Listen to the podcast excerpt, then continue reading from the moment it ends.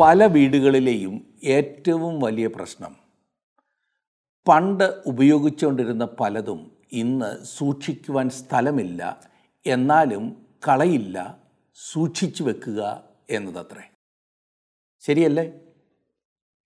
ഒരിക്കൽ പ്രയോജനപ്പെട്ടിരുന്ന വസ്തുക്കളെ അതിന്റെ പ്രയോജനം കഴിഞ്ഞു പൊക്കിപ്പിടിച്ചുകൊണ്ട് നടക്കുന്നത് അജ്ഞത എന്നതിനേക്കാൾ ദുരുദ്ദേശപരമാകുന്നു എന്ന് ഞാൻ പറയും.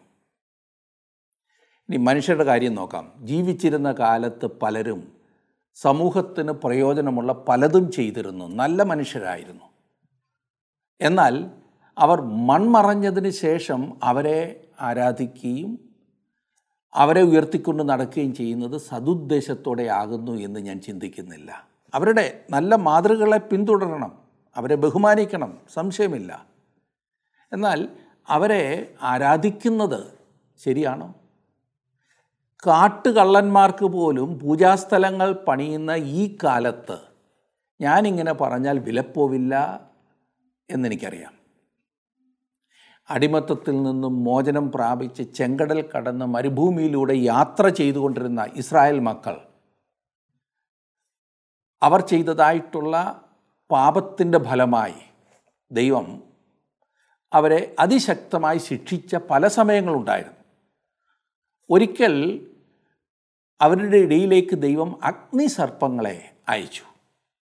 അഗ്നി സർപ്പങ്ങളുടെ കടിയേറ്റ് അനേകർ മരിച്ചു വീണു.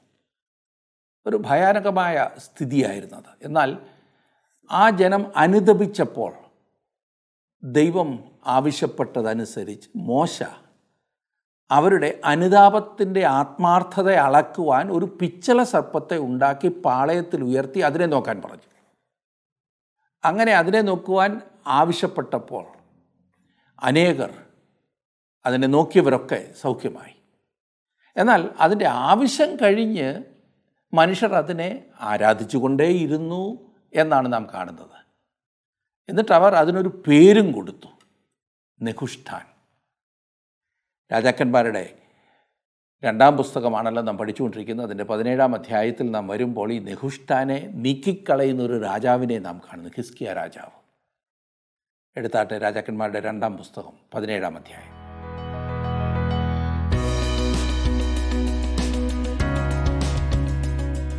ഇസ്രായേൽ അഥവാ വടക്കേ ദേശം പ്രവാസത്തിലേക്ക് അടിമകളായി പോകുന്നതാണ് ഈ പതിനേഴാം അധ്യായത്തിലെ വിഷയം. ദൈവം ഇസ്രായേലിനെ പ്രവാസത്തിലേക്ക് പോകുവാൻ അനുവദിച്ചതിന്റെ കാരണങ്ങൾ എന്തൊക്കെയാണ്? പതിമൂന്നാം വാക്യത്തിൽ നാം വായിക്കുന്നു അവർ ദൈവത്തെ അനുസരിച്ചില്ല എന്ന്. എന്നാൽ യഹോവ സകല പ്രവാചകന്മാർക്കും ദർശകന്മാരും മുഖാന്തരം.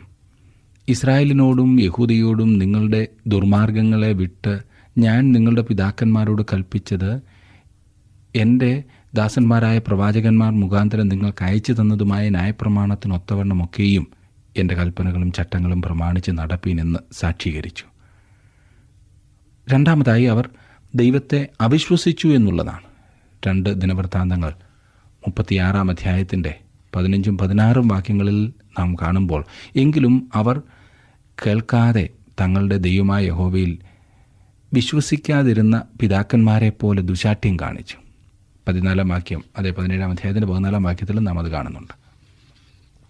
പതിനഞ്ചാം വാക്യത്തിലേക്ക് വരുമ്പോൾ മൂന്നാമത്തെ കാര്യം കാണുന്നത് അവർ ദൈവത്തെ നിന്ദിച്ചു എന്നുള്ളതാണത് വാസ്തവത്തിൽ നാനൂറ്റി തൊണ്ണൂറ് വർഷക്കാലം അവർ ശബത്ത് സംവത്സരം ആചരിച്ചില്ല എന്ന് കാണുവാൻ കഴിയും. ഇരമ്യാവ് മുഖാന്തരമുണ്ടായ യഹോവയുടെ വചനം നിവൃത്തിയാകേണ്ടതിന് ദേശം അതിന്റെ ശബത്തുകളെ അനുഭവിച്ച് കഴിയുവോളം തന്നെ എഴുപത് സംവത്സരം തികയുവോളം അത് ശൂന്യമായി കിടന്ന കാലമൊക്കെയും ശബത്ത് അനുഭവിച്ചു. ഈ ജനത്തിന്റെ കഥ ഓരോ വ്യക്തിയുടെയും കഥ തന്നെയാണ് ചൂണ്ടിക്കാണിക്കുന്നത്. ഓരോ വ്യക്തിയുടെയും. ഹോശയായുടെ ഭരണമാകുന്നു. ഈ പതിനേഴാം അധ്യായത്തിന്റെ ആദ്യ ഭാഗത്തെ വിഷയം. ഇസ്രായേലിനെ സംബന്ധിച്ചിടത്തോളം അവരുടെ വംശത്തിന്റെ അവസാനമാണ് പതിനേഴാം അധ്യായത്തിൽ നാം കാണുന്നത്. അസീരിയക്കാർ വടക്കേ ഗോത്രങ്ങളെ ഇസ്രായേൽ രാജ്യത്തെ പ്രവാസത്തിലേക്ക് കൊണ്ടുപോയി. പതിനേഴിന്റെ ഒന്നും രണ്ടും വാക്യങ്ങൾ ഞാൻ വായിക്കാൻ നോക്കിക്കാട്ട്. യഹൂദ രാജാവായ ആഹാസിന്റെ പന്ത്രണ്ടാം ആണ്ടിൽ ഏലയുടെ മകനായ ഹോശയ ഇസ്രായേലിന് രാജാവായി. ശമരിയിൽ ഒൻപത് സംവത്സരം വാണു. അവൻ യഹോവയ്ക്ക് അനിഷ്ടമായുള്ളത് ചെയ്തു. തനിക്ക് മുമ്പുള്ള ഇസ്രായേൽ രാജാക്കന്മാരെ പോലെ അല്ലതാനും ആഹാബിനെ പോലെയോ അഹസ്യാവിനെ പോലെയോ തിന്മ പ്രവർത്തിച്ചവനല്ലായിരുന്നു ഹോശയ. എന്നാൽ അവനും യഹോവയ്ക്ക് അനിഷ്ടമായുള്ളത് ചെയ്തു എന്നത്ര ഇവിടെ പറഞ്ഞിരിക്കുന്നത്. മൂന്ന് മുതൽ അഞ്ച് വരെയുള്ള വാക്യങ്ങളിൽ കാണുന്നത് അവന്റെ നേരെ അശൂർ രാജാവായ സൽമനേസർ പുറപ്പെട്ടു വന്നു. ഹോശയ അവന് ആശ്രിതനായി തീർന്നു കപ്പം കൊടുത്തു വന്നു. എന്നാൽ ഹോശയ മിസ്രൈൻ രാജാവായ സോവിന്റെ അടുക്കൽ ദൂതന്മാരെ അയക്കുകയും അശൂർ രാജാവിന് ആണ്ടുതോറുമുള്ള കപ്പം കൊടുത്തയക്കാതിരിക്കുകയും ചെയ്തത് നിമിത്തം അശൂർ രാജാവ് അവനിൽ ദ്രോഹം കണ്ടിട്ട് അവനെ പിടിച്ച് ബന്ധിച്ച് കാരാഗ്രഹത്തിലാക്കി. അശൂർ രാജാവ് രാജ്യത്തെല്ലായിടവും കൂടി കടന്ന് ശമരിയിലേക്ക് വന്ന് അതിനെ മൂന്ന് സംവത്സരം നിരോധിച്ചു. അശൂർ രാജാവായ സൽമനേശ്വറിനെ കുറിച്ച് ഇവിടെ സൂചിപ്പിച്ചിരിക്കുന്നു. സൽമനേശ്വർ വടക്കേ ദേശം ആക്രമിച്ച് കീഴടക്കുകയും അവരിൽ നിന്ന് കപ്പം വാങ്ങുകയും ചെയ്തിരുന്നു. എന്നാൽ ഹോഷയ തനിക്കെതിരായി ഗൂഢാലോചന നടത്തുന്നു എന്നും തനിക്ക് കപ്പം തരുന്നില്ല എന്നും സൽമനേസർ മനസ്സിലാക്കിയപ്പോൾ അവൻ ശമരിയെ പിടിച്ചു. ആഹാബിന്റെ അപ്പനായ ഒമ്രി പണിത പട്ടണമായിരുന്നു ശമരിയ. ആഹാബ് അവിടെ ഒരു കൊട്ടാരം പണിതിരുന്നു എന്ന് നാം കണ്ടതാണ്. ദേശത്തെ ഏറ്റവും മനോഹരമായ സ്ഥലമായിരുന്നു അത് എന്ന കാര്യത്തിൽ സംശയമില്ല. ഇപ്പോൾ അശൂർ രാജാവ് അതിനെ നിരോധിക്കുകയാണ് ചെയ്തത്. പതിനേഴാം അധ്യായത്തിന്റെ ആറാം വാക്യത്തിൽ നാം കാണുന്നത് ഹോശയുടെ ഒൻപതാം ആണ്ടിൽ അശൂർ രാജാവ് ശമരിയെ പിടിച്ച് ഇസ്രായേലിനെ ബദ്ധരാക്കി അശൂരിലേക്ക് കൊണ്ടുപോയി. ഹലഹിലും ഗോസാൻ നദീതീരത്തിലും ഹാബോരിലും മേദ്യരുടെ പട്ടണങ്ങളിലും പാർപ്പിച്ചു. പത്ത് ഗോത്രങ്ങൾ നഷ്ടപ്പെട്ടു പോയി എന്ന് ചിന്തിക്കുന്ന ആളുകൾ ഇന്നുമുണ്ട്. എന്നാൽ തിരുവചനം അപ്രകാരം പറയുന്നില്ല. ഉദാഹരണത്തിന് പുതിയ നിയമത്തിൽ യാക്കോബ് അപ്പോസ്തോലിന് ഇപ്രകാരമാണ് എഴുതിയിരിക്കുന്നത്. ദൈവത്തിന്റെയും കർത്താവായ യേശുക്രിസ്തുവിന്റെയും ദാസനായി യാക്കോബ് എഴുതുന്നത്. ചിതറിപ്പാർക്കുന്ന പന്ത്രണ്ട് ഗോത്രങ്ങൾക്കും വന്ദനം. ഗോത്രങ്ങൾ നഷ്ടപ്പെട്ടു പോയി എന്ന ചിന്ത യാക്കോബ് അപ്പോസ്തോലിനില്ലായിരുന്നു. അശൂർ പ്രവാസത്തിലേക്ക് പോയതോടുകൂടി അവർ നഷ്ടപ്പെട്ടു എന്നാണ് ചിലർ ചിന്തിക്കുന്നത്. യഹൂദന്മാർ തങ്ങളുടെ ദേശത്തേക്ക് മടങ്ങി വന്നപ്പോൾ എല്ലാ ഗോത്രങ്ങളിലും പെട്ട ആളുകൾ കുറേശ അതിലുണ്ടായിരുന്നു. വാസ്തവത്തിൽ ആകെയുള്ള യഹൂദന്മാരുടെ ഒരു കുറച്ച് ശതമാനം മാത്രമേ തങ്ങളുടെ ദേശത്തേക്ക് മടങ്ങി വന്നുള്ളൂ. അനേക ദശലക്ഷം യഹൂദന്മാർ പ്രവാസത്തിലേക്ക് പോയതിൽ അറുപത്തി അയ്യായിരം പേർ മാത്രമേ പലസ്തീനിൽ മടങ്ങി വന്നുള്ളൂ എന്നോർക്കണം. ഇനിയും ഇസ്രായേലിനെ പ്രവാസത്തിലേക്ക് അയക്കുവാനിടയായ പാപങ്ങളെക്കുറിച്ചാണ് പറയുന്നത്. ഏഴും എട്ടും വാക്യങ്ങളിൽ ഇസ്രായേൽ മക്കൾ തങ്ങളെ മിശ്രയും രാജാവായ ഫറവോന്റെ കൈക്കീഴിൽ നിന്ന് വിടുവിച്ച് മിശ്രയും ദേശത്തു നിന്ന് പുറപ്പെടുവിച്ച് കൊണ്ടുവന്ന തങ്ങളുടെ ദൈവമായ യഹോവയോട് പാപം ചെയ്ത് അന്യ ദൈവങ്ങളെ ഭജിക്കുകയും യഹോവ ഇസ്രായേൽ മക്കളുടെ മുമ്പിൽ നിന്ന് നീക്കിക്കളഞ്ഞിരുന്ന ജാതികളുടെ ചട്ടങ്ങളെയും അവയെ നടപ്പാക്കിയ ഇസ്രായേൽ രാജാക്കന്മാരുടെ ചട്ടങ്ങളെയും അനുസരിച്ച് നടക്കുകയും ചെയ്തതുകൊണ്ട് ഇങ്ങനെ സംഭവിച്ചു. ദൈവം ഈ ജനത്തോട് വളരെയധികം ക്ഷമയുള്ളവനായിരുന്നു. ദേശം രണ്ടായി വിഭജിക്കപ്പെട്ട് ഏകദേശം ഇരുന്നൂറ് വർഷക്കാലത്തോളം തങ്ങളിലേക്ക് തിരിയുവാൻ ദൈവം അവർക്ക് ആവശ്യത്തിന് സമയവും അവസരങ്ങളും നൽകി. എന്നാൽ അവർ ദൈവത്തെങ്കിലേക്ക് തിരിയുവാൻ തയ്യാറായില്ല. അവർ നിരന്തരമായി വിഗ്രഹാരാധനയിലേക്ക് പോയിക്കൊണ്ടിരുന്നു. മറ്റ് ദൈവങ്ങളെ ആരാധിപ്പാൻ അവർ താല്പര്യം കാണിച്ചതുകൊണ്ടാണ് ദൈവം അവരെ പ്രവാസത്തിലേക്ക് അയക്കുവാൻ ഇടയായത് എന്ന കാര്യം ദൈവവചനത്തിൽ വ്യക്തമായി പറഞ്ഞിരിക്കുന്നു. ഈ കാര്യം വളരെ ശ്രദ്ധേയമാണ്. ഒൻപതും പത്തും വാക്യങ്ങളിലേക്ക് വരുമ്പോൾ ഇസ്രായേൽ മക്കൾ തങ്ങളുടെ ദൈവമായ യഹോവയ്ക്ക് വിരോധമായി കൊള്ളരുതാത്ത കാര്യങ്ങളെ രഹസ്യമായി ചെയ്ത് കാവൽക്കാരുടെ ഗോപുരം മുതൽ ഉറപ്പുള്ള പട്ടണം വരെ തങ്ങളുടെ എല്ലാ പട്ടണങ്ങളിലും പൂജാഗിരികൾ പണിതു. അവർ ഉയർന്ന കുന്നിന്മേലൊക്കെയും പച്ചവൃക്ഷത്തിൻ കീഴിലൊക്കെയും വിഗ്രഹസ്തംഭങ്ങളും അശേര പ്രതിഷ്ഠകളും സ്ഥാപിച്ചു. മലമുകളിലും പച്ചവൃക്ഷങ്ങളുടെ കീഴിലും വിഗ്രഹാരാധന സാധാരണ സംഭവമായിരുന്നു ഇസ്രായേലിൽ. ഇസ്രായേലിൽ തികഞ്ഞ അസാൻമാർഗികത്വത്തിലേക്ക് അവർ നീങ്ങിക്കൊണ്ടിരുന്നു. ഇസ്രായേലിന്റെ മേൽ നാശം വന്നത് അവരുടെ പരസ്യ പാപം മൂലം മാത്രമല്ല രഹസ്യ പാപത്താലും കൂടിയാകുന്നു. പരസ്യമായി അവർ ദുഷ്ടതയും അസാൻമാർഗിക പ്രവർത്തനങ്ങളും വിഗ്രഹാരാധനയും നടത്തി എന്ന് മാത്രമല്ല അവർ രഹസ്യമായി ഈ പറഞ്ഞതിലെല്ലാം മോശപ്പെട്ട പാപം ചെയ്തു. മറ്റുള്ളവർ നമ്മിലുള്ള രഹസ്യ പാപങ്ങൾ ഒരിക്കലും അറിയരുതെന്നാണ് നാം ആഗ്രഹിക്കാറുള്ളത്. കാരണം അവ നമ്മെ ലജ്ജിതരാക്കുന്നതോ കുഴയ്ക്കുന്നതോ കുറ്റക്കാരാക്കി തീർക്കുന്നതോ ഒക്കെ ആയിരിക്കും.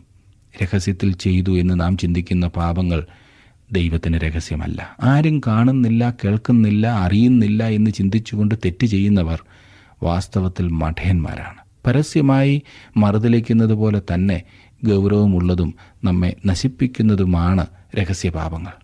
ആരും കാണുന്നില്ല എന്ന് വിചാരിച്ച് താങ്കൾ ചെയ്യുന്ന താങ്കൾ ചിന്തിക്കുന്ന ഇടപെടുന്ന പാപങ്ങളെ എത്രയും വേഗം ഏറ്റുപറഞ്ഞ് ഉപേക്ഷിക്കണം.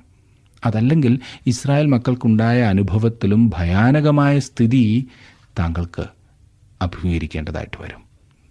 പതിനേഴാം അധ്യായത്തിന്റെ പതിനൊന്നും പന്ത്രണ്ടും വാക്യങ്ങളിൽ നാം കാണുന്നു യഹോവ തങ്ങളുടെ മുമ്പിൽ നിന്ന് നീക്കിക്കളഞ്ഞിരുന്ന ജാതികളെപ്പോലെ അവർ സകല പൂജാഗിരികളിലും ധൂപം കാട്ടി യഹോവയെ കോപിപ്പിപ്പാൻ തക്കവണ്ണം ദോഷമായുള്ള കാര്യങ്ങളെ പ്രവർത്തിച്ചു. ഈ കാര്യം ചെയ്യരുത് എന്ന് യഹോവ അവരോട് വിലക്കിയിരുന്ന വിഗ്രഹങ്ങളെ അവർ ചെന്ന് സേവിച്ചു. അധാർമികത്വവും വിഗ്രഹാരാധനയും മൂലം ദൈവം ജാതികളെ ദേശത്ത് നിന്ന് നീക്കിക്കളഞ്ഞു. എങ്കിൽ പിന്നെ ദൈവം തന്റെ സ്വന്തം ജനത്തെ ഈ കാര്യങ്ങൾ ചെയ്യുവാനായി ദേശത്ത് പാർപ്പിക്കുമെന്നാണോ നിങ്ങൾ ചിന്തിക്കുന്നത്? അതെ ദൈവം ഒരിക്കലും അതിനനുവദിക്കുകയില്ല അശൂർ വന്ന് അവരെ ബദ്ധരാക്കിക്കൊണ്ടു പോകുവാൻ ദൈവം അനുവദിച്ചതായിട്ടത്രേ നാം കാണുന്നത്. പതിമൂന്നാം വാക്യത്തിൽ നാം കാണുന്നു എന്നാൽ യഹോവ സകല പ്രവാചകന്മാരും ദർശകന്മാരും മുഖാന്തരം ഇസ്രായേലിനോടും യഹൂദയോടും നിങ്ങളുടെ ദുർമാർഗങ്ങളെ വിട്ട് ഞാൻ നിങ്ങളുടെ പിതാക്കന്മാരോട് കൽപ്പിച്ചതും എന്റെ ദാസന്മാരായ പ്രവാചകന്മാർ മുഖാന്തരം നിങ്ങൾക്ക് അയച്ചു തന്നതുമായ ന്യായപ്രമാണത്തിനൊത്തവണ്ണമൊക്കെയും എന്റെ കൽപ്പനകളും ചട്ടങ്ങളും പ്രമാണിച്ച് നടപ്പിനെന്ന് സാക്ഷീകരിച്ചു. നോക്കണേ വടക്കേ ദേശമായ ഇസ്രായേലിലെ ജനത്തിന്റെ ഇടയിലേക്ക് ദൈവം ഏലിയാവ് മീഖായാവ് ഏലിശ യോന ആമോസ് ഹോഷയ എന്നീ പ്രവാചകന്മാരെ അയച്ചു കൊടുത്തു. തെക്കേ ദേശത്തേക്ക് ദൈവം യോവേൽ ലേശയ്യാവ് മീഖ എന്നീ പ്രവാചകന്മാരെയും അയച്ചു. പിന്നീട് ദൈവം നഹൂം ഹബുക്കുക്ക് സഫന്യാവ് ഇരമ്യാവ് എന്നിവരെ അയക്കുകയും ചെയ്യും. അവർ തങ്ങളുടെ ദുഷ്ടവഴികളെ വിട്ട് ദൈവത്തിങ്കിലേക്ക് തിരിയാത്ത പക്ഷം എന്താണ് സംഭവിപ്പാൻ പോകുന്നത് എന്ന് ഓരോ പ്രവാചകനും രണ്ട് ദേശത്തുമുള്ളവർക്ക് മുന്നറിയിപ്പ് നൽകിയിരുന്നു. വീണ്ടും വീണ്ടും അവരോട് പറഞ്ഞ കാര്യങ്ങളാണിവ. പതിനാലമാക്കി നോക്കിക്കേ. എങ്കിലും അവർ കേൾക്കാതെ തങ്ങളുടെ ദൈവമായ യഹോവയിൽ വിശ്വസിക്കാതിരുന്ന പിതാക്കന്മാരെ പോലെ ദുശാഠ്യം കാണിച്ചു. അടിസ്ഥാനപരമായ പാപം എന്തായിരുന്നു? അവർ അവിശ്വസിച്ചു. ദൈവത്തെ വിശ്വസിക്കാതിരിക്കുന്നതാണ് മനുഷ്യജാതിയുടെ ഏറ്റവും വലിയ പാപം എന്ന് ഞാൻ പറയട്ടെ. ദൈവത്തെ അവഗണിക്കുന്ന ഒരു കാലഘട്ടത്തിലാണ് ഞാനും നിങ്ങളും ജീവിക്കുന്നത്. വിദ്യാഭ്യാസ രംഗങ്ങളിൽ ഭരണതലങ്ങളിൽ എന്തിനധികം സഭകളിൽ പോലും ക്രിസ്തീയ സഭകളിൽ പോലും ദൈവത്തെ വിശ്വാസമില്ല. ദൈവം തന്റെ ജനത്തെ പണ്ട് ന്യായം വിധിച്ചതുപോലെ അവൻ നമ്മെ ന്യായം വിധിക്കുമെന്ന കാര്യം നാം എപ്പോഴും ഓർത്തിരിക്കണം. ദൈവത്തിന് മുഖപക്ഷമില്ല. അത് ആരായിരുന്നാലും അവൻ തെറ്റ് ചെയ്യുന്നവനെ ശിക്ഷിക്കുക തന്നെ ചെയ്യും. പതിനഞ്ചാം വാക്യത്തിൽ അവന്റെ ചട്ടങ്ങളെയും അവരുടെ പിതാക്കന്മാരോട് അവൻ ചെയ്ത നിയമത്തെയും അവൻ അവരോട് സാക്ഷീകരിച്ച സാക്ഷ്യങ്ങളെയും നിരസിച്ചു കളഞ്ഞു. അവർ വ്യാജത്തെ പിന്തുടർന്ന് വ്യർത്ഥന്മാരായി തീർന്നു അവരെ പോലെ ആചരിക്കരുത് എന്ന് യഹോവ കൽപ്പിച്ചിരുന്ന ചുറ്റുമുള്ള ജാതികളെ തന്നെ അവർ പിന്തുടർന്നു. വടക്കേ ദേശം പ്രവാസത്തിലേക്ക് പോയി. തെക്കേ ദേശത്തിന് എന്തു പറ്റി എന്ന് നോക്കാം. പത്തൊൻപതാം വാക്യം പത്തൊൻപതാം വാക്യം. യഹൂദയും തങ്ങളുടെ ദൈവമായ യഹോവയുടെ കൽപ്പനകളെ പ്രമാണിക്കാതെ ഇസ്രായേൽ ഉണ്ടാക്കിയ ചട്ടങ്ങളെ അനുസരിച്ച് നടന്നു. ഇസ്രായേലിന് വന്ന അനുഭവം കൊണ്ട് യഹൂദ നല്ല പാഠം പഠിച്ചില്ല എന്ന് നാം കാണുന്നു. ഇരുപതും ഇരുപത്തൊന്നും വാക്യങ്ങൾ. ആകയാൽ യഹോവ ഇസ്രായേൽ സന്തതിയെ മുഴുവനും തള്ളി അവരെ താഴ്ത്തി കൊള്ളയിടുന്നവരുടെ കയ്യിൽ ഏൽപ്പിച്ചു. ഒടുവിൽ അവരെ തന്റെ സന്നിധിയിൽ നിന്ന് നീക്കിക്കളഞ്ഞു. അവൻ ഇസ്രായേലിനെ ദാവീദ് ഗ്രഹത്തിങ്കിൽ നിന്ന് പറിച്ചു കളഞ്ഞു. അവർ നബാത്തിന്റെ മകനായ യറോബയാമിനെ രാജാവാക്കി. യറോബയാം ഇസ്രായേലിനെ യഹോവയെ വിട്ടുമാറാക്കി അവരെക്കൊണ്ട് വലിയൊരു പാപം ചെയ്യിച്ചു. നോക്കണേ യറോബയാമാണ് ഇസ്രായേലിനെ കാളക്കെട്ടിയെ ആരാധിക്കുന്ന ആ വലിയ പാപത്തിലേക്ക് നയിച്ചത് എന്ന കാര്യം ഓർക്കുന്നുണ്ടല്ലോ. ഇരുപത്തിരണ്ട് ഇരുപത്തിമൂന്നും വാക്യങ്ങളിൽ നാം കാണുന്നത് അങ്ങനെ ഇസ്രായേൽ മക്കൾ യറോബിയാം ചെയ്ത സകല പാപങ്ങളിലും നടന്നു. അവർ അവയെ വിട്ടുമാറായികിയാൽ യഹോവ പ്രവാചകന്മാരായ തന്റെ സകല ദാസന്മാരും മുഖാന്തരം അരളി ചെയ്ത പ്രകാരം ഒടുവിൽ ഇസ്രായേലിനെ തന്റെ സന്നിധിയിൽ നീക്കിക്കളഞ്ഞു. ഇങ്ങനെ ഇസ്രായേൽ സ്വദേശം വിട്ട് അശൂരിലേക്ക് പോകേണ്ടി വന്നു. വരെ അവിടെ ഇരിക്കുന്നു. ഇന്നുവരെ എന്നിവിടെ പറഞ്ഞിരിക്കുന്നതിന് രാജാക്കന്മാരുടെ ഈ രണ്ടാം പുസ്തകം എഴുതുന്ന സമയം വരെ എന്നാണ് അർത്ഥം. താങ്കളുടെ വിലപ്പെട്ട നിർദ്ദേശങ്ങളും അഭിപ്രായങ്ങളും പ്രാർത്ഥനാ വിഷയങ്ങളും ഇന്ന് തന്നെ ഞങ്ങളെ വിളിച്ചറിയിക്കുക. വിളിക്കേണ്ട number eight two eight one three eight four four five five.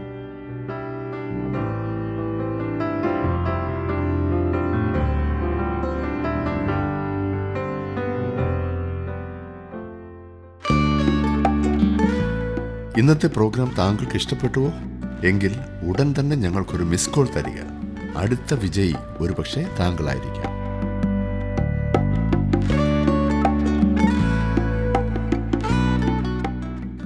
ഇനിയും അശൂർ രാജാവ് വടക്കേ ദേശത്തെ ആളുകളെ ബദ്ധരാക്കി കൊണ്ടുപോയപ്പോൾ അവിടെ പാർക്കുവാൻ അവൻ മറ്റാളുകളെ കൊണ്ടുവന്നു.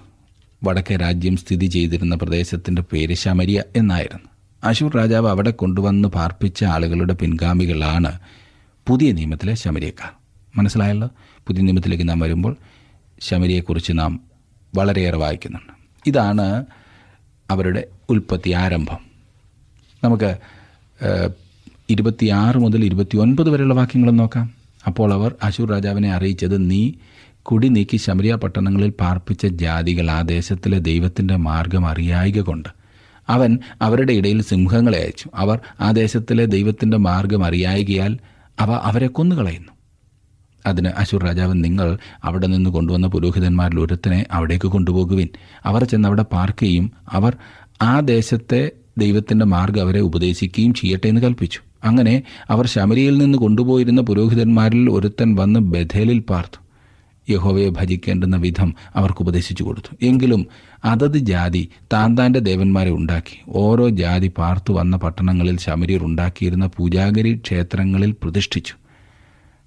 നോക്കണേ എത്ര മോശപ്പെട്ട ഒരു സ്ഥിതിവിശേഷമാകുന്നു ഇവിടെ വീണ്ടും നാം കാണുന്നത്. ഇസ്രായേലിൽ പുതുതായി താമസിക്കുവാൻ വന്ന ആളുകൾ ഇസ്രായേലിന്റെ ദൈവത്തെ തന്നെ ആരാധിച്ചു. എന്നാൽ അവർ തങ്ങൾ അതുവരെ ആചരിച്ചു വന്ന വിജാതീയ അനുഷ്ഠാനങ്ങൾ വിട്ടുമാറിയില്ലതാനും അവർ ദൈവത്തെ സമാധാനപ്പെടുത്തുവാനാണ് ശ്രമിച്ചത്. അല്ലാതെ അവനെ പ്രസാദിപ്പിക്കുവാനല്ല. കലിതുള്ളിയിരിക്കുന്ന ഒരു ദേവനെ സമാധാനിപ്പിക്കുവാൻ ശ്രമിക്കുന്നത് പോലെ. നല്ല കാലം വരുവാൻ. അതിനുവേണ്ടി ദൈവത്തെ വിളിക്കുന്ന പ്രവണത.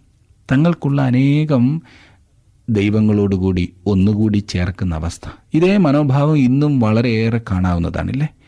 ഈ നാട്ടിൽ ഉണ്ടായിരുന്ന എന്തെല്ലാം അനാചാരങ്ങളാണ് ഇന്ന് ക്രിസ്തീയ സഭകളിൽ കടന്നുകൂടിയിരിക്കുന്നത്?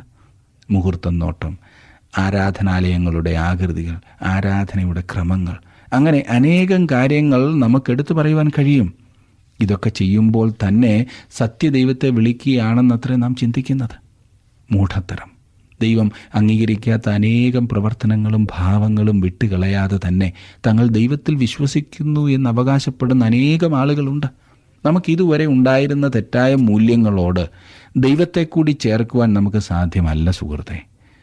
അവന് പ്രഥമമായ സ്ഥാനം നൽകണം. അവന്റെ വചനം നമ്മുടെ പ്രവർത്തനങ്ങളെയും മനോഭാവങ്ങളെയും രൂപപ്പെടുത്തണം. ക്രിസ്തുമാർഗത്തിൽ ഏതോ ചിലത് നല്ലതെന്ന് തോന്നിയതിനാൽ അതും ഇതും കൂടിയാകാമെന്ന് കരുതരുത്. ദൈവം അനുരഞ്ജനത്തിന്റെ ദൈവമല്ല. അവൻ ഒന്നാം സ്ഥാനം നൽകുന്നില്ലെങ്കിൽ അവൻ ഒരു സ്ഥാനവും വേണ്ട എന്നോർക്കണം. അതെ വടക്കേ ദേശത്തിന്റെ അന്ത്യമാണ് ഇവിടെ നാം കാണുന്നത്. ദേശത്ത് പല ജാതികളിൽപ്പെട്ട ആളുകളും വന്ന് പാർക്കുവാൻ തുടങ്ങി. അവർ തമ്മിൽ വിവാഹം കഴിക്കുകയും ചെയ്തു. പത്ത് ഗോത്രങ്ങൾ ചിതറപ്പെട്ടു പോയി. ആ സമ്മിശ്ര ജാതി നാം ആ ദേശത്ത് കാണുന്നു. പതിനെട്ടാം അധ്യായത്തിലേക്ക് വരുമ്പോൾ ഹിസ്കിയാവിന്റെ കീഴിൽ ഉണ്ടാകുന്ന ഉണർവിന്റെ കാര്യമാകുന്നു നാം വായിക്കുന്നത്. ഹിസ്കിയ രാജാവിനെക്കുറിച്ച് നാം നേരത്തെ ചിന്തിച്ചിരുന്നല്ലോ. ഹിസ്കിയ രാജാവ് ഭരണത്തിന് കയറിയത് നാം കണ്ടു. ഈ ഭാഗം വളരെ ശ്രദ്ധേയമായ ഒന്നാണ്. ഇത് രാജാക്കന്മാരുടെ രണ്ടാം പുസ്തകത്തിൽ മാത്രമല്ല ദിനവൃത്താന്തത്തിന്റെ രണ്ടാം പുസ്തകത്തിലും രേഖപ്പെടുത്തിയിട്ടുണ്ട്. തുടർന്ന് യശ്യാ പ്രവചനത്തിലെ ചരിത്രപരമായ ഭാഗം പ്രതിപാദിക്കുന്നിടത്തും ഇത് രേഖപ്പെടുത്തിയിട്ടുള്ളതായി നാം കാണുന്നു. വടക്കേ ദേശത്തെ ആളുകളെ അശൂർ രാജാവ് ബദ്ധരാക്കി പ്രവാസത്തിലേക്ക് കൊണ്ടുപോയതായി കഴിഞ്ഞ അധ്യായത്തിൽ നാം പഠിച്ചു. അതെ പതിനേഴാം അധ്യായത്തിൽ. ഇങ്ങനെ സംഭവിക്കുന്നതിനുള്ള മൂന്ന് കാരണങ്ങൾ ദൈവം നൽകിയിരിക്കുന്നത് നാം കണ്ടു. അവർ ദൈവത്തെ അനുസരിച്ചില്ല അവർ ദൈവത്തെ വിശ്വസിച്ചില്ല അവർ ദൈവത്തെ നിന്ദിച്ചു. ഈ കാലത്ത് തെക്കേ രാജ്യമായ യഹൂദയ്ക്ക് നല്ല ഒരു രാജാവുണ്ടായിരുന്നു ഇവിടെ മുതൽ മുൻപോട്ട് നാം തെക്കേ ദേശത്തിലെ അതെ യഹൂദ രാജ്യത്തെക്കുറിച്ച് മാത്രമായിരിക്കും ചിന്തിക്കുന്നത്. കാരണം വടക്കേ ദേശം ഇതിനോടകം പ്രവാസത്തിലേക്ക് പോയി കഴിഞ്ഞു. തെക്കേ ദേശത്ത് ചില നല്ല രാജാക്കന്മാരുണ്ടായിരുന്നത് കൊണ്ടാണ് ഈ അവസരത്തിൽ ദൈവം അവരെ പ്രവാസത്തിലേക്ക് അയക്കാതിരുന്നത്. അവർ ഒരു ഉണർവിന് കാരണക്കാരായി എന്ന് നാം കാണുന്നു. അവരിൽ ഒരാളാണ് ഹിസ്കിയാവ്. ദാവിദിന് ശേഷം ദേശം ഭരിച്ചിട്ടുള്ളവരിൽ ഏറ്റവും നല്ല രാജാവായിരുന്നു ഹിസ്കിയാവ് എന്ന് പറയുന്നതായിരിക്കും ശരി. പതിനെട്ടാം അധ്യായത്തിന്റെ ആദ്യത്തെ വാക്യങ്ങളിൽ നാം കാണുന്നത് ഇസ്രായേൽ രാജാവായ ഏലയുടെ മകനായ ഹോഷയുടെ മൂന്നാം ആണ്ടിൽ യഹൂദ രാജാവായ ആഹാസിന്റെ മകൻ ഹിസ്കിയാവ് രാജാവായി. അവൻ വായിച്ചു തുടങ്ങിയപ്പോൾ അവൻ ഇരുപത്തിയഞ്ച് വയസ്സായിരുന്നു. അവൻ എരുസലേമിൽ ഇരുപത്തൊൻപത് സംവത്സരം വാണു. അവന്റെ അമ്മയ്ക്ക് അബി എന്നു പേർ. അവൾ സക്രിയാവിന്റെ മകൾ ആയിരുന്നു. അവൻ തന്റെ പിതാവായ ദാവീദ് ചെയ്തതുപോലെയൊക്കെയും യഹോവയ്ക്ക് പ്രസാദമായുള്ളത് ചെയ്തു. ഇസ്കിയാവിന്റെ അപ്പനായ ആഹാസ് ഒരു ദുഷ്ടനായ രാജാവായിരുന്നു എങ്കിലും അവന്റെ മകനായ ഹിസ്കിയാവ് ഒരു നല്ല രാജാവായിരുന്നു. അതുകൊണ്ട് തന്നെ അവന്റെ അമ്മ വളരെ നല്ലൊരു സ്ത്രീ ആയിരുന്നു എന്ന് നമുക്ക് കരുതാവുന്നതത്രേ. അവളുടെ പേര് അബി എന്നായിരുന്നു. അതെ ഹിസ്കിയാവിന്റെ കീഴിൽ യഹൂദയുടെ ഉണർവിനെക്കുറിച്ച് നാം വായിക്കുന്നു. നാലാം വാക്യം അവൻ പൂജാഗിരികളെ നീക്കി വിഗ്രഹസ്തംഭങ്ങളെ തകർത്ത് അശേര പ്രതിഷ്ഠയെ വെട്ടിമുറിച്ച് മോശയുണ്ടാക്കിയ താമ്രസർപ്പത്തെയും ഉടച്ചു കളഞ്ഞു ആ കാലം വരെ ഇസ്രായേൽ മക്കൾ അതിന് ധൂപം കാട്ടി വന്നു. ഹിസ്ക്യാവ് ഒരു ശ്രദ്ധേയനായ വ്യക്തിയായിരുന്നു. ദേശത്ത് നിന്ന് വിഗ്രഹാരാധന നീക്കുവാൻ ശ്രമിക്കുന്നതിൽ കൂടി ഹിസ്കിയാവ് ജനത്തെ ഒരു ഉണർവിലേക്ക് നടത്തി. മോശ മരുഭൂമിയിൽ ഉയർത്തിയ പിച്ചല സർപ്പത്തെക്കുറിച്ചും ഈ വാക്യത്തിൽ സൂചിപ്പിച്ചിരിക്കുന്നു. സംഖ്യാപുസ്തകം ഇരുപത്തിയൊന്നാം അധ്യായത്തിന്റെ ഒന്ന് മുതൽ ഒൻപത് വരെയുള്ള വാക്യങ്ങളിൽ നാം ആ സംഭവം വായിക്കുന്നു. മോശയുണ്ടാക്കിയ സർപ്പത്തിന് എന്ത് സംഭവിച്ചു? അത് സൂക്ഷിച്ചു വച്ചിരുന്നു. സ്വാഭാവികമായും ഒരു നല്ല സ്മാരകമായിരുന്നു അത്. അതുകൊണ്ട് അവർ അതിനെ ദേവാലയത്തിൽ കൊണ്ടുപോയി സൂക്ഷിച്ചു വെച്ചു. ഇസ്രായേൽ ജനം അതിനെ ആരാധിക്കുവാൻ തുടങ്ങിയതായി നാം കാണുന്നു. അതെ മരുഭൂമിയിൽ വിഷസർപ്പങ്ങളെ ദൈവം അയച്ചപ്പോൾ അവ ഇസ്രായേൽ ജനത്തെ കടിച്ചപ്പോൾ തങ്ങളുടെ പിതാക്കന്മാർ വിശ്വാസത്തോടുകൂടെ ഈ പിച്ചള സർപ്പത്തെ നോക്കിയതുപോലെ കാണുന്നതിന് പകരം അവർ അതിനെ ആരാധിക്കുവാൻ തുടങ്ങി. ഇപ്പോൾ ഇതാ അതൊരു ഇടർച്ചക്കല്ലായി തീർന്നിരിക്കുന്നു. അതിന്റെ അർത്ഥം അവർ മറന്നു കളഞ്ഞു യോഹനാന്റെ സുവിശേഷം മൂന്നാം അധ്യായത്തിന്റെ പതിനാലും പതിനഞ്ചും വാക്യങ്ങളിൽ സർപ്പം ക്രിസ്തുവിനെ ആകുന്നു ചൂണ്ടിക്കാണിക്കുന്നത്. മോശ മരുഭൂമിയിൽ സർപ്പത്തെ ഉയർത്തിയതുപോലെ മനുഷ്യപുത്രനെയും ഉയർത്തേണ്ടതാകുന്നു. അവനിൽ വിശ്വസിക്കുന്ന ഏവനും നിത്യജീവൻ പ്രാപിക്കേണ്ടതിന് തന്നെ ഇന്ന് നാം വായിക്കുന്നു. അതെ ക്രിസ്തുവിൽ നിവർത്തിക്കപ്പെട്ട ഒരു പ്രതീകമായിരുന്നു പിച്ചള സർപ്പം മോശ ഉയർത്തിയ പിച്ചള സർപ്പം. ദൈവത്തെ ആരാധിക്കുന്നതിന് പകരം ജനം തിരിഞ്ഞ് പിച്ചള സർപ്പത്തെ ആരാധിക്കുവാൻ തുടങ്ങി. അവർ പിച്ചള സർപ്പത്തിന് മുമ്പാകെ ധൂപം കാട്ടുകയും അതിനെ നിഹുഷ്ടാൻ എന്ന് വിളിക്കാൻ തുടങ്ങുകയും ചെയ്തു. ഇപ്പോൾ ഇതാ ഹിസ്കിയാവ് അതിനെ കഷണം കഷണമായി ഉടച്ചു കളഞ്ഞു. അതിനെ നീക്കിക്കളയേണ്ടത് ആവശ്യമായിരുന്നു. ഇവിടെ ഒരു വലിയ ആത്മീയ പാഠം നമുക്ക് ലഭിക്കുന്നു. ദൈവം പണ്ട് ഉപേക്ഷിച്ചിട്ടുള്ള ചില സംഘടനകളും പ്രസ്ഥാനങ്ങളും ചില രീതികളുമുണ്ട്. എന്നാൽ നിർഭാഗ്യമെന്ന് പറയട്ടെ ദൈവം എപ്പോഴാണ് അവയെ ഉപയോഗിക്കുന്നത്? അവസാനിപ്പിച്ചതെന്ന് മനുഷ്യർക്ക് മനസ്സിലാക്കുവാൻ കഴിയുന്നില്ല. അതുകൊണ്ട് അവയെ ഒഴിവാക്കുവാൻ അവർ തയ്യാറാകുന്നില്ല.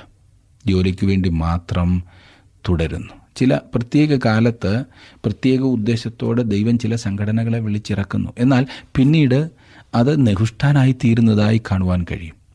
ദൈവം ശക്തമായി ഉപയോഗിച്ചിരുന്നവയായിരിക്കാം. എന്നാൽ പിൽക്കാലത്ത് നെഹുഷ്ഠാൻ അഥവാ പിച്ചള സർപ്പം പോലെ അവയായിത്തീരുന്ന അവസ്ഥയാണ് നാം കാണുന്നത്. അവയിലൂടെ ദൈവം തന്റെ പ്രവർത്തനം തുടരുന്നില്ല എന്നോർക്കണം. പല സഭകളിലും ഇതുപോലെയുള്ള കാര്യം നടന്നു വരുന്നതായി നാം കണ്ടുവരുന്നു. ഞങ്ങൾ ഇപ്രകാരമാണ് ചെയ്തു വന്നത് എന്നാണ് അവർ പറയുന്നത്. ചില രീതികൾ മാറേണ്ട സമയം വന്നു കഴിഞ്ഞിരിക്കും. ദൈവത്തിന് പ്രത്യേകമായ ഒരു രീതി മാത്രമല്ലുള്ളത്. ഒരു വ്യക്തിയെ പ്രത്യേകമായ ഒരു രീതി അനുസരിച്ച് പ്രവർത്തിക്കുവാൻ ദൈവം നടത്തിയെങ്കിൽ അതേ രീതിയിൽ പ്രവർത്തിക്കാൻ മറ്റൊരാളെ നടത്തണമെന്നില്ല. നിങ്ങളും പിച്ചള സർപ്പത്തെ പോലെ ഒന്നിനെ ആരാധിക്കുവാൻ തുടങ്ങുകയും അതിനെ നെഹുഷ്ടാൻ എന്ന് വിളിക്കുകയും ചെയ്യുന്നുണ്ടായിരിക്കും. ഹിസ്കിയാവ് പിച്ചള സർപ്പത്തെ ഒഴിവാക്കി എന്നതിനാൽ നമുക്ക് ദൈവത്തെ സ്തുതിക്കാം. ആ കാലത്ത് ചില അതിവിശുദ്ധന്മാർ ഹിസ്കിയാവിനെ വിമർശിച്ച് കാണുമെന്നാണ് ഞാൻ ചിന്തിക്കുന്നത്. നമ്മുടെ മനോഹരമായ പിച്ചള സർപ്പത്തെ അയാൾ നീക്കിക്കളഞ്ഞിരിക്കുന്നു എന്നവർ പറഞ്ഞു കാണും. എന്നാൽ ഹിസ്കിയാവ് അതിനെ ഉടച്ചു കളഞ്ഞു. ദൈവത്തിന് സ്തോത്രമില്ലേ? നിങ്ങളുടെ കൂട്ടത്തിലോ ജീവിതത്തിലോ ഇതുപോലെയുള്ള കൊച്ചു വിഗ്രഹങ്ങൾ രൂപം കൊണ്ടിട്ടുണ്ടെങ്കിൽ അവയെ നീക്കിക്കളയേണ്ടത് ആവശ്യമത്രേ. മാറ്റം വരുത്തേണ്ടതായ ചില പ്രത്യേക രീതികളോ മാർഗങ്ങളോ നിങ്ങളുടെ ജീവിതത്തിൽ ഉണ്ടായിരിക്കാം. അവ എന്താകുന്നു എന്ന് കണ്ടുപിടിച്ച് നീക്കിക്കളയുകയാണ് എപ്പോഴും ആവശ്യം. ഒരു കാലത്ത് ഏതെങ്കിലും വിധത്തിൽ പ്രയോജനപ്പെട്ടിരുന്നത് കൊണ്ട് ഇന്നൊരു വിഗ്രഹമായി തീർന്നതുമായ എത്രയെത്ര കാര്യങ്ങൾ ഇന്ന് ക്രിസ്തീയ സഭകളിൽ കാണാം. ഇതിന് നൂറ് നൂറ് ന്യായങ്ങളാണ് മനുഷ്യർ പറയുന്നത്. ക്രൂശ് രൂപത്തെ ആരാധിക്കുന്ന എത്രയെത്ര ആളുകൾ? അനേകർക്കും അതൊരു നിഹുഷ്ഠാനാണ്. ആരാധനാക്രമങ്ങൾ ഒരു കാലത്ത് പ്രയോജനപ്പെട്ടിരുന്ന പ്രാർത്ഥനകളും ചൊല്ലുകളും ഒരർത്ഥവും നൽകാതെ വായിച്ചു വിടുന്നതിനാൽ മാത്രമേ പലരും ആരാധിക്കുന്നുള്ളൂ. അതുകൊണ്ടെന്താ? മലയാളം വായിക്കാൻ അറിയാൻ പാടില്ലാത്ത പലരെയും പ്രത്യേകിച്ച് കേരളത്തിന് വെളിയിൽ ജനിച്ചു വളർത്തപ്പെട്ട കുട്ടികളെ കൊണ്ട് ഇത് നിർബന്ധപൂർവം മലയാളത്തിൽ വായിപ്പിക്കുന്നു. ഒരു നിഹുഷ്ഠാൻ. ഇതുപോലെ വളരെയേറെ നിഹുഷ്ഠാന്മാർ നമ്മുടെ സമൂഹത്തിലുണ്ടല്ലേ? ഒന്ന് തിരിഞ്ഞു നോക്കിയാൽ നിങ്ങൾക്ക് മനസ്സിലാക്കുവാൻ സാധിക്കും. അഞ്ചും ആറും വാക്യങ്ങളിൽ നാം കാണുന്നത് അവന് മുമ്പും പിൻപും ഹിസ്കിയാവിനോട് തുല്യനായ രാജാവ് ഉണ്ടായിരുന്നില്ല എന്നത്രേ ഇവിടെ പറഞ്ഞിരിക്കുന്നത്. അവൻ അതുല്യനായ വ്യക്തിയായിരുന്നു. ദാവിദിനെ പോലെ നമുക്ക് ഹിസ്കിയാവിനെയും ഗണിക്കുവാൻ കഴിയും. അതെ ദൈവത്താൽ ഉപയോഗിക്കപ്പെട്ട ശക്തനായ ഒരു രാജാവായിരുന്നു ഹിസ്കിയാവ്. അതുകൊണ്ടത്രേ അവന്റെ ജീവിതത്തെക്കുറിച്ച് പഴയ നിയമത്തിലെ രണ്ട് രാജാക്കന്മാർ രണ്ട് ദിനവൃത്താന്തം യശയാ പ്രവചനം എന്നീ മൂന്ന് പുസ്തകങ്ങളിലും വളരെ വിശദമായി വിവരിച്ചിരിക്കുന്നത് എന്നോർക്കണം.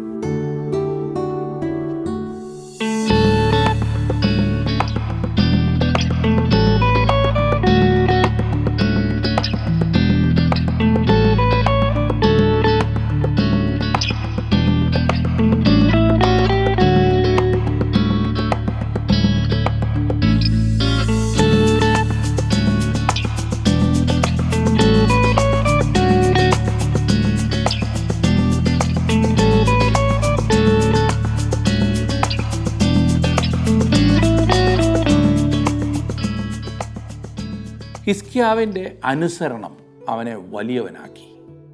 ദൈവത്തിലുള്ള നമ്മുടെ വിശ്വാസം നാം പരിശോധിക്കേണ്ടതുണ്ട്. ദൈവം നമ്മെ അവൻ ആഗ്രഹിക്കുന്ന സ്ഥാനങ്ങളിൽ എത്തിക്കുവാൻ നാം സമർപ്പിക്കേണ്ടതുണ്ട്. ഇന്നത്തെ ഈ പഠനം ശ്രദ്ധിക്കുവാൻ കാണിച്ച താല്പര്യത്തിന് നന്ദി. ദൈവം നിങ്ങളെ അനുഗ്രഹിക്കട്ടെ. നമുക്ക് വേറൊരു ചിന്തയുമായി അടുത്ത ക്ലാസ്സിൽ വീണ്ടും കാണാം. അതുവരെ ദൈവം നിങ്ങളെ അനുഗ്രഹിച്ച് കാത്ത് സൂക്ഷിക്കട്ടെ.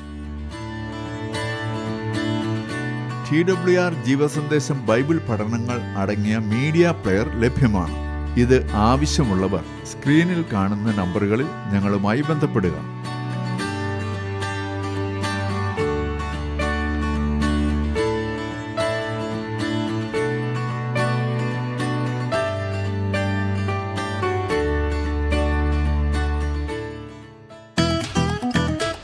ഇന്നത്തെ പ്രോഗ്രാം താങ്കൾക്ക് ഇഷ്ടപ്പെട്ടുവോ? എങ്കിൽ ഉടൻ തന്നെ ഞങ്ങൾക്കൊരു മിസ് കോൾ തരിക. അടുത്ത വിജയി ഒരുപക്ഷെ താങ്കളായിരിക്കും.